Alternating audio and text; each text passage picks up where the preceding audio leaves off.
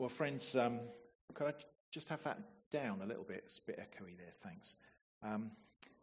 As we look at these chapters, justice matters, doesn't it? Justice matters. I was thinking this week about those shocking findings of Baroness Casey's report into the Met Police this week. And fellow officers and members of the public who have evidently faced discrimination and misogyny and racism and homophobia at the hands of people that they are supposed to trust.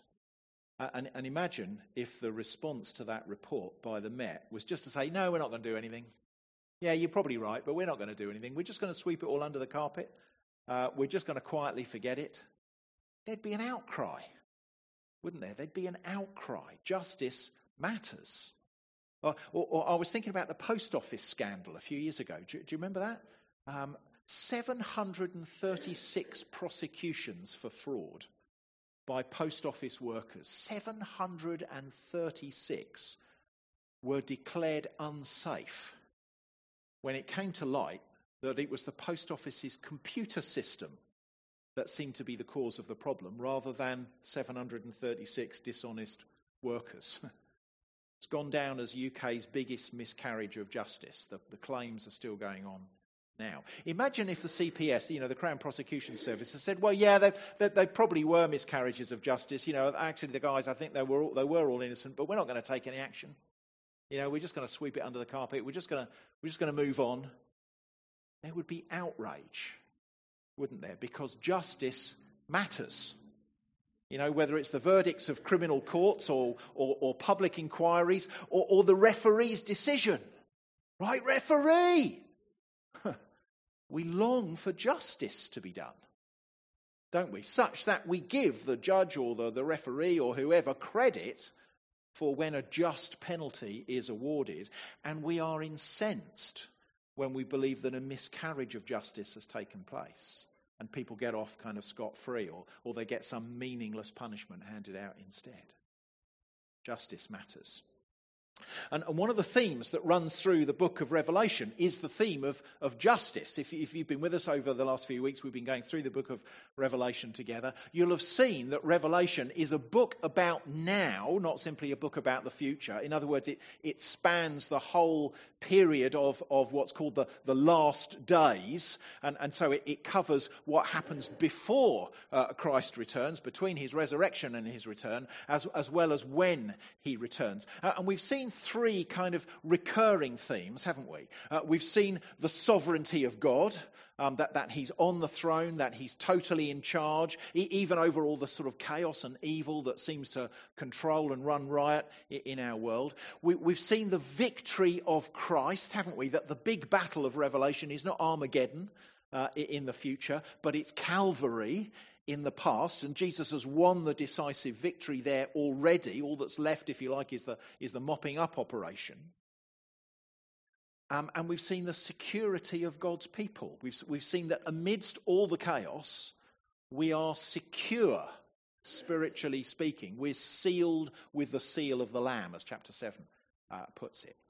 But alongside those three key themes runs this theme of God's justice, and again, we're told in the book that justice will be done, that God will act in justice to punish wrongdoing, and especially on those who rebel against him and persecute God's people. Justice matters.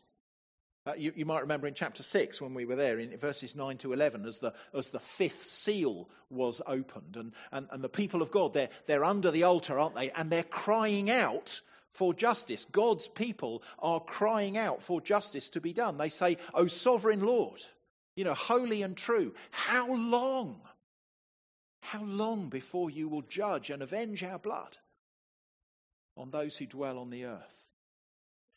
But up until now in the book, we haven't really seen a satisfactory answer to that question, have we? In chapter 6, they were basically told to wait a little longer, because the end hasn't come yet. But we haven't seen that end come yet in the book, have we? Of course, the trumpets, if you remember, of chapters 8 and 9, they were a partial answer. to that question. The seventh trumpet of chapter 11 showed that judgment would come, but so far we've not been given a clear picture of that judgment of God. And of course, the more we've gone through the book, the more the cry of God's people for justice, how long, O Lord, that's kind of been amplified, hasn't it? Because chapters 10 to 13 that we've looked at over the last couple of weeks, we've seen that, well, they've shown us, haven't they, that persecution for God's people is the norm. It's what we are to expect. In other words, there's going to be great trouble for those who follow the Lamb. And when we have to go through tough times, when we have to face being opposed or ostracized or just face scorn and derision from our friends and our family or work colleagues or school friends or whoever it is, we ask, don't we, Lord, how long? Well, as we get to the back end of this book now, we're going to find that question starts to get answered. As John shows us, that justice will be done, and it will be seen to be done. And these chapters this morning, they're effectively an answer to that cry of God's people, that question, how long, O Lord? Having said that, we've bitten off a big chunk here, haven't we? Four chapters. We're not going to get into all the details, and there are lots of details. But what I'd love us to do across these four chapters, I think there are four characteristics of God's judgment that get revealed here. So we'll look at each one. But there's a sense in which they kind of overlap each other somewhat as well. Remember, Revelation is a bit like watching sport on the TV. Yeah, you see the same events, but from different angles, and there's some action replays going on as well. And that's what's happening here too. John is showing us pictures of judgment that are working out now, as well as pictures of judgment as they will happen at the very end of time. It's also worth saying, because you've probably picked this up from reading these chapters, that they are some of the most sobering chapters in the whole of the Bible.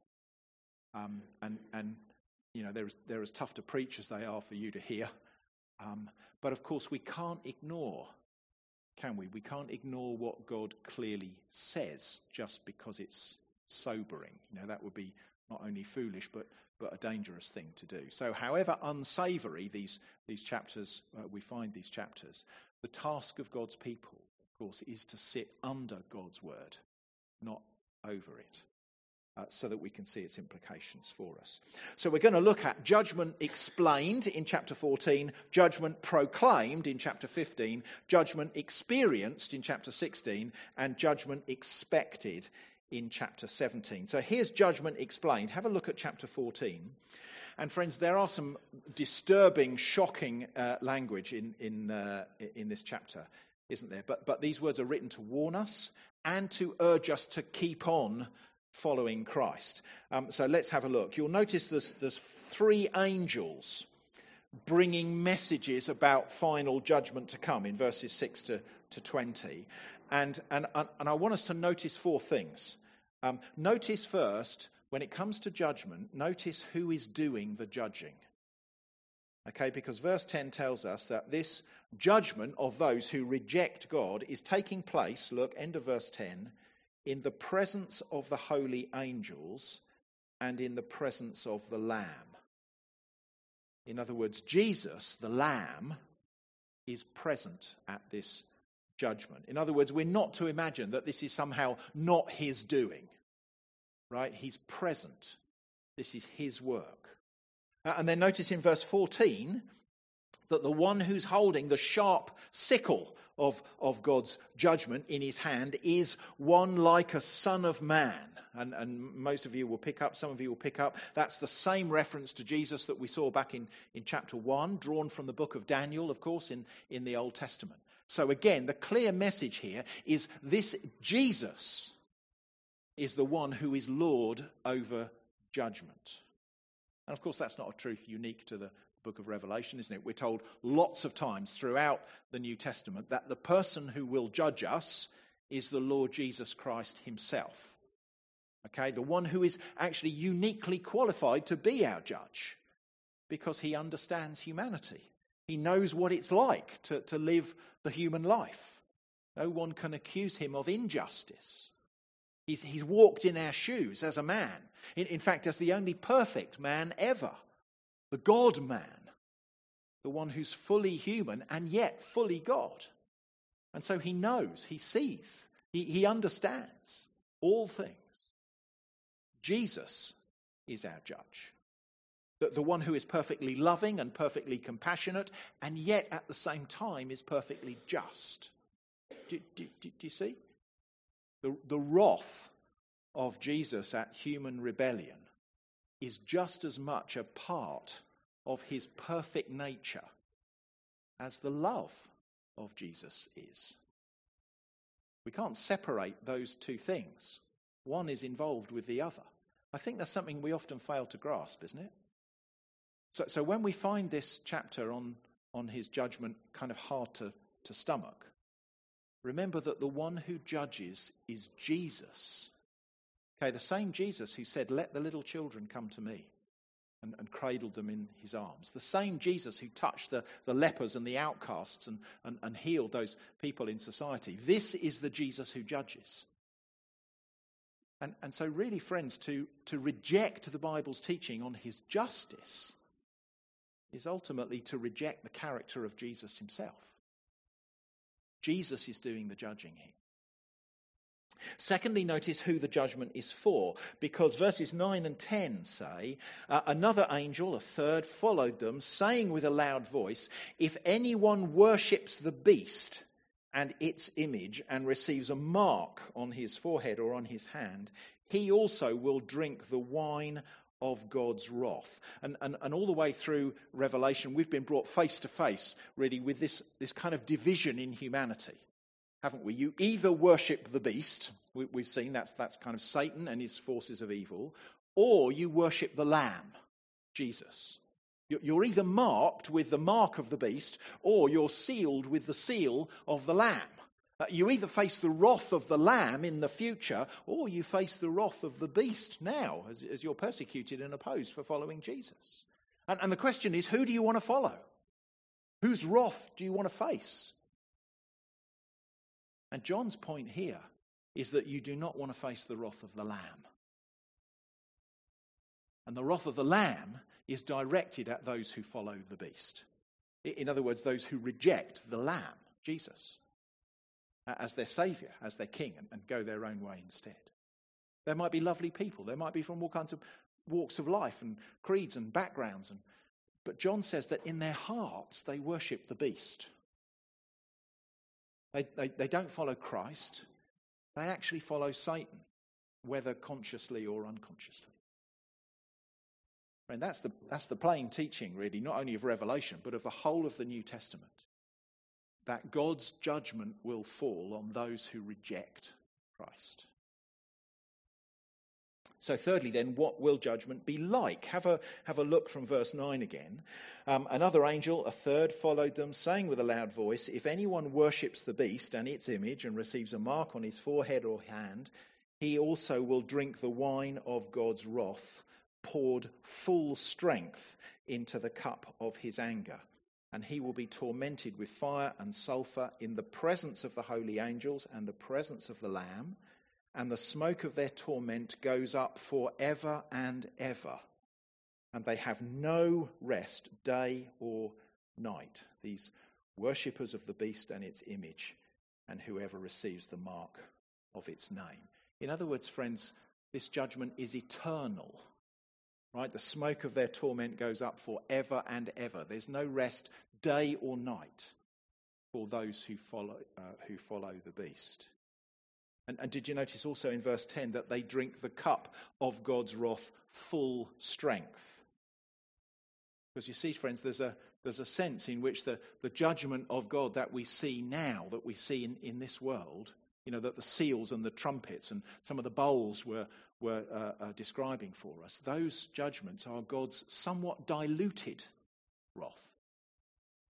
In other words, he hasn't yet poured out his wrath on the earth full strength.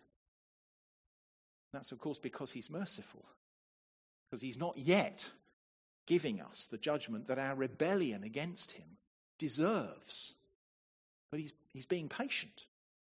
Right? He's giving the world more time and more opportunity to turn away from rejecting him and come back to him in repentance. But the time will come, you know, at the end of time, when God's patience with us will stop and judgment will then be poured out on the earth full strength, as it were. And yes, we're right to see the language here as symbolic, you know, references to wine and cups of God's wrath or smoke of their torment and so on. That's not literal, you know, it's symbolic. But friends, it's not so symbolic that it's devoid of meaning. We're meant to read this and realize that the judgment to come is horrific. There's just no getting around that. For example, if you look in verse 14 and onwards, John describes two harvests. Did you notice that? In verses 14 to 16, judgment is pictured as a kind of grain harvest where the crop is reaped, it's cut down, it's brought in for harvesting. And then look at the second harvest in verses 17 to 20, which is pictured as a grape harvest, isn't it? Where verse 19, the angel swung his sickle across the earth and gathered the grape harvest of the earth and threw it into the great winepress of the wrath of God. And the winepress was trodden outside the city, and blood flowed from the winepress as high as a horse's bridle, it's about 4 feet, for 1,600 stadia, which is about 180 miles. You see the picture? It's horrible, isn't it? There's this great winepress, and grapes are kind of thrown in and trampled down until the juice flows out to be collected at the bottom, except for here it's people who are thrown into the press. And they're crushed until their blood flows out to the bottom. And it flows for 180 miles in every direction to a height of 4 feet. That's very gruesome, isn't it? It's a sobering picture. And of course, you know, many would say, and some of us are probably going to be thinking it too, how can a God of love do such a thing? I just can't believe in a God who would send people to hell, because that's what's being described here. You know, that's a subject we could spend a long time answering, isn't it? But here are some things to think about. Remember that it's Jesus who spoke about hell most graphically and clearly. It's all over the Gospels. You just can't get away from it. And he's not lying. And he's not trying to scare us. He's telling us about hell because, as the God of love, he wants us to see where rejecting him takes us. Another thing to think about is that God is the God of perfect justice. So although we can't fully grasp how horrific our sin is to him, how much of an insult our rejection of him is, he does grasp that. And so as a God of perfect justice, well, we could be sure that no one will suffer in hell more than is right and just. And of course, if we say that we can't believe in this God, well then, friends, ultimately we can't believe in the cross either, can we? Because it was on the cross where Jesus bore hell for us. See, friends, somewhere along the line, hell has to happen. Justice matters. And so the question is, who will it happen to? Will we allow Jesus to bear it for us? Or will we bear it ourselves?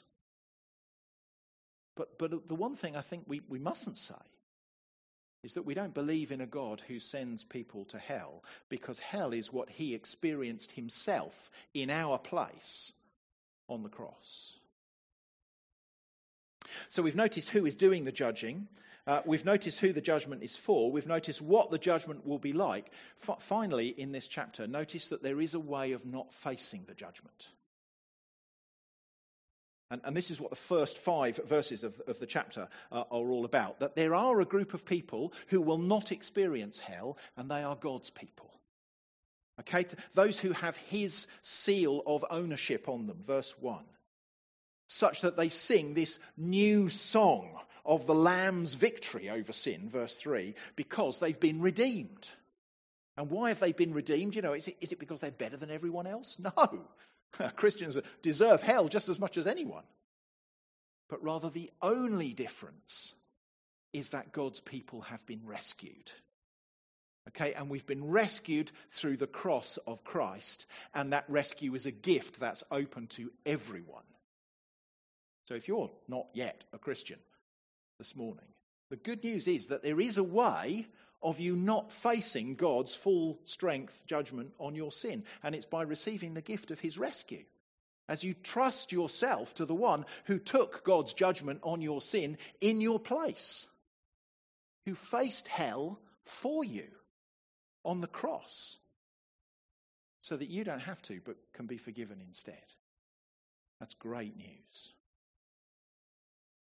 But if chapter 14 shows us judgment explained, then chapter 15 shows us judgment proclaimed. Now, we didn't read this chapter, but you can see if you have a look at it.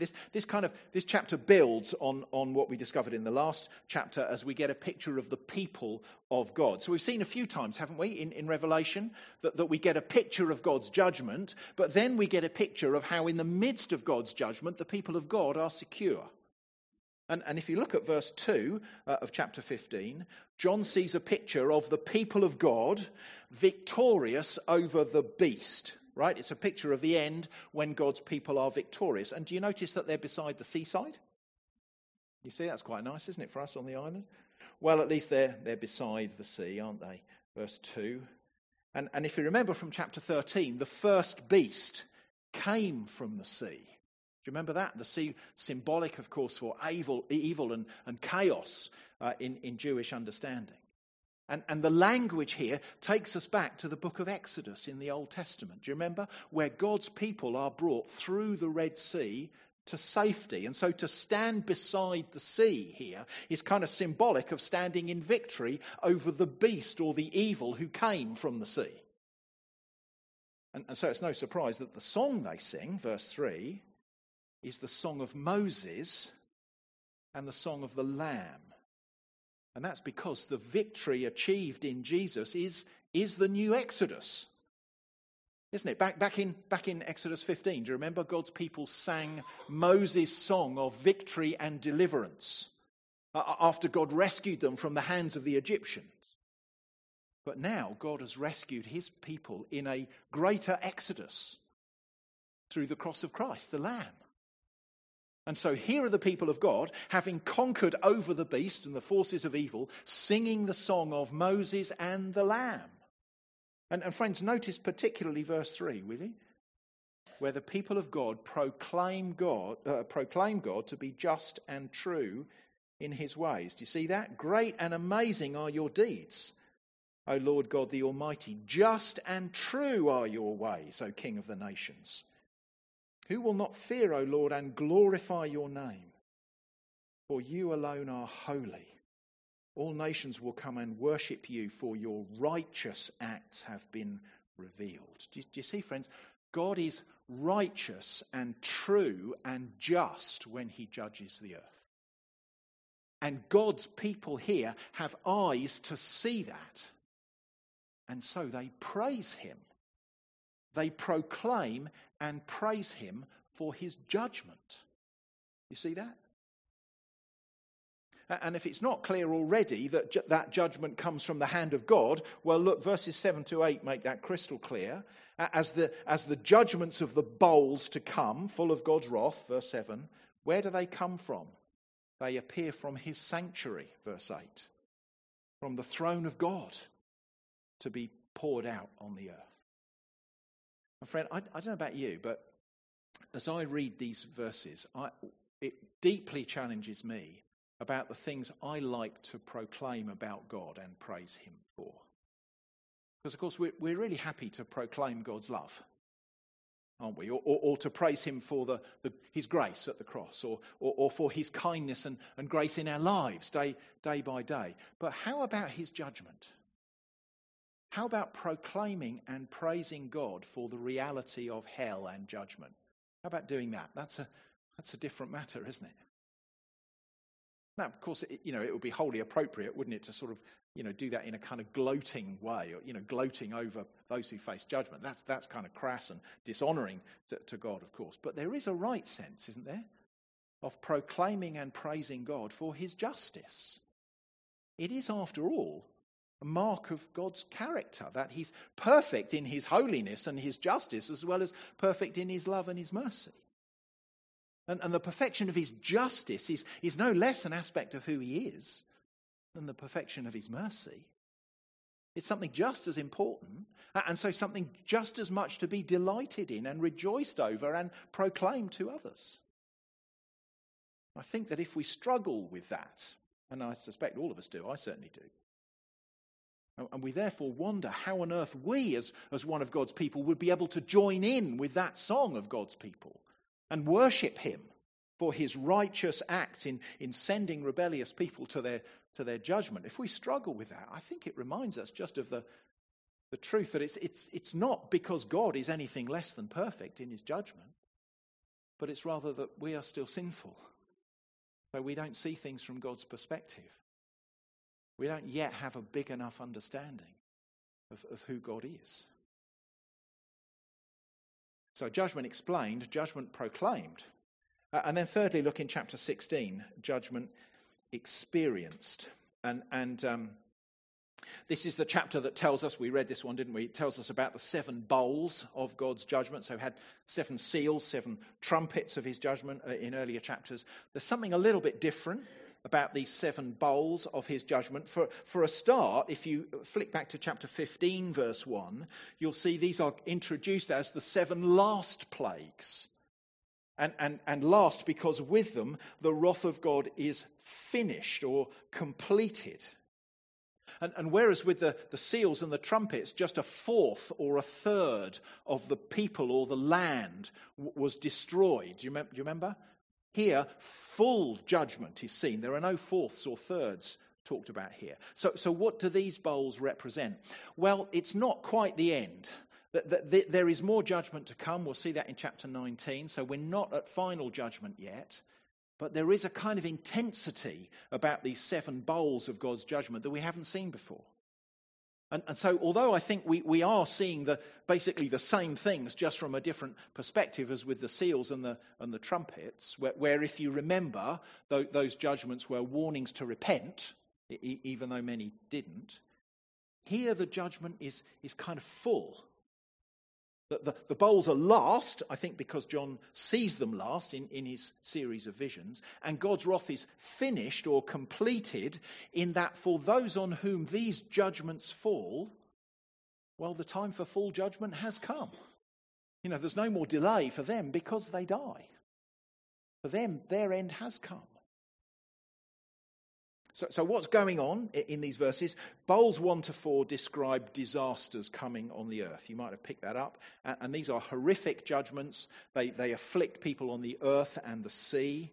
And notice in verse 2 that these are judgments on those who bore the mark of the beast. In other words, they're judgments on those who don't know, aren't following the Lord Jesus. Now, let's be clear. It's not that Christians don't suffer disasters in these last days, but it's just that here, John is describing, I think, specific judgments on those who refuse to worship God. And then if you look at bowl 5, in verses 10 and 11, you'll see this refers to judgment being poured out on the beast's throne. And darkness covers it. Do you see that? Which is a reference to the fact that Satan's kingdom is darkness. In other words, when people decide to follow Satan as opposed to Jesus, they're given over to what they want, which is darkness. There's a sense in which God's judgment is to give people over to what they want. But bowls 6 and 7 describe something a bit different. And here it seems that we are taken, I think, to the very end of human history. Because John describes this great battle taking place in verse 14. At a place called Armageddon, verse 16. The place Armageddon. It's only mentioned here, just one verse.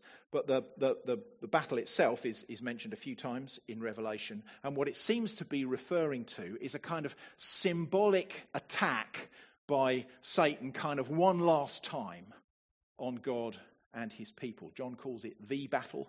We'll see it described again in chapter 17 and 19 and 20. We saw something similar actually described back in chapter 11 as well, when the two witnesses were killed, if you remember. In other words, it's describing, I think, that at the very end of the last days, you know, just before the Lord returns, there's a kind of climactic bout of persecution against God's people, if you like, which is symbolic of a battle, right? It's not an actual physical battle. Don't think kind of Lord of the Rings and, you know, that kind of thing. But the real point about the symbolic battle, however, and we'll see this more next time, it is that no sooner is it started than it's over. Right, as the seventh angel pours out his bowl, verse 17, Jesus comes in final judgment to utterly destroy the forces of evil. That's what verses 17 to 21 are all about. Do you see the point there? Satan might think that he can rise up and defeat God and his people, but there's no chance. There's no chance. He's instantly defeated. So again, friends, with these seven bowls of chapter 16, we're seeing that God's judgment is falling now throughout these last days. That's the first five bowls. But we're also being pointed towards the end. And the whole point of these judgments is that we're meant to see them as signs, right? That kind of signs that the next big thing in God's diary, so to speak, is the return of Christ at the end of those last days. It might take a while to happen, but it might not. He comes unexpectedly like a thief, verse 15. So we don't know when that's going to happen. So we need to be ready for it to happen at any time. But did you notice what happens in verses 9 and also in verse 11? Because surely you would think, with all this judgment from God, that it would make people repent, wouldn't you? But no. It leads to hard hearts and a refusal to come back to God. They did not repent and give him glory, verse 9. They did not repent of their deeds, verse 11. And so, friends, although, you know, we'll be saddened, of course, we shouldn't be surprised when people turn their backs on God, even when facing some of the worst aspects of his judgment. For sure, by God's grace, some will turn to God for help in those times. But actually, for many, they'll just kind of shake their fist at God and curse him. I think it's quite sobering to realize that when judgment is experienced, people still refuse to repent. Such is our sin. So judgment explained, judgment proclaimed, judgment experienced. Finally, briefly, judgment expected in chapter 17. We didn't read this, but we did have a peek at it the other week when we looked at the beast in chapter 13. We'll see a bit more of it next time as well. But just get a little taster of what's happening here. You'll notice at the beginning of chapter 17 that John sees a prostitute. Okay, verse 1. She's committed sexual adultery or a sexual immorality or adultery with the kings of the earth, verse 2. And not only that, but she's in league with the beast, verse 3. That's the first beast of chapter 13, which, if you remember, represented Satan working through the state, as it were, to oppose God's people. So it's not really a surprise that we're told that this woman, verse 6, is drunk with the blood of the saints, the blood of the martyrs of Jesus. That's a pretty grotesque image, isn't it?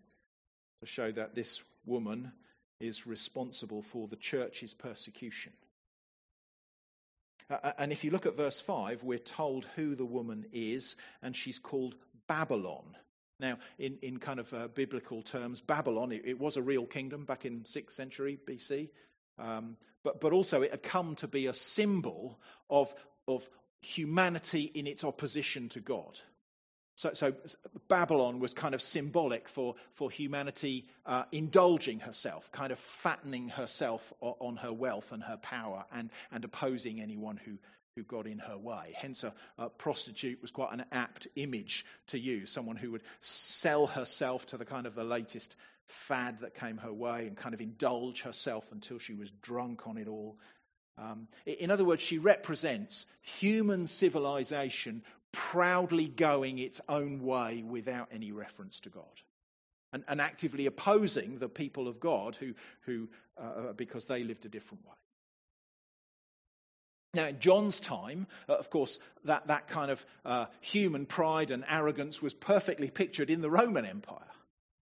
There were some good things that happened in the Roman civilization, of course, but it was also a picture, wasn't it, of humanity indulging herself in kind of every conceivable way, sexually, materially, religiously, and yet at the same time ignoring God.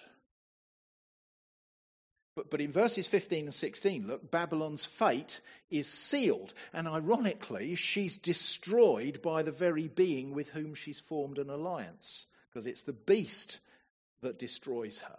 In other words, it's a picture, friends, of how quickly human civilization can turn in on itself and implode and destroy itself. Sounds familiar, doesn't it? See, this chapter tells us to expect judgment, right? There's no doubt about it, that the judgment that was foretold back in chapter 14, verse 18, you might remember, fallen is Babylon the Great. She who made all nations drink the wine of the passion of her sexual immorality. Well, here in chapter 17, it's coming true. Friends, proud, sinful, indulgent humanity is heading for destruction. That's the message. Judgment expected.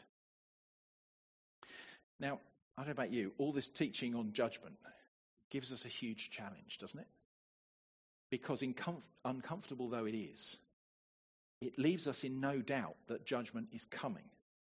It's a certainty. That's what these chapters tell us, isn't it? It's been explained to us in chapter 14 to be proclaimed. It's to be proclaimed by us in chapter 15. It's being experienced by us now to a certain degree, chapter 16, and it's to be expected in all its fullness when God's judgment falls on Babylon, on sinful humanity, chapter 17. And friends, all of this is because justice matters. So how are we to act in the meantime? I think chapter 14... verse 7, kind of sums up the message. Fear God and give him glory, because the hour of his judgment has come, and worship him who made heaven and earth, the sea and the springs of water. Friends, when faced with the reality of judgment and hell itself, we need to ask ourselves, don't we? Who do we worship? The question these chapters pose for us is, who will drink the cup of God's wrath? Will we drink it ourselves, kind of proudly refusing to worship our Creator? Or will we allow Jesus to drink the cup of God's wrath for us? Which is just what he did on the cross, isn't it? Because in order to spare us from the righteous wrath of God on our sin that is coming, Jesus himself experienced that wrath instead of us, as he was forsaken by God so that we wouldn't be, as he took God's judgment on our sin in our place. And so, friends, if we are following Jesus, if we belong to him, and you can do that this morning if you haven't already, all God's wrath that was being stored up against you was poured out on him instead. That's what happens when we become Christians, isn't it? So, friend, who will you worship? I think that's the stark choice that these chapters lay before us. And if we have decided to follow Christ already, I think the challenge to us in the meantime comes in chapter 14, verse 12, I think. Here is a call for the endurance of the saints, those who keep the commandments of God and their faith in Jesus. In other words, friends, remain faithful. Don't be swayed. Don't let either the threats or the seductions of our culture draw us away from Christ. Recognize that it's Satan's influence that lies behind all of that, but that justice will be done So keep faith. Should we pray? Father, although these chapters are so hard, they're very hard for us to teach and to hear. Yet we do acknowledge that justice matters and will be done. But that you warn us of this so that we would see the signs and soften our hearts and turn in repentance to you, the true and living God, and place our trust in the one who took our judgment for us on the cross. Father, please help us to do that this morning if we haven't already. Please help us to remain in it by your grace. And this we pray in Jesus' name. Amen.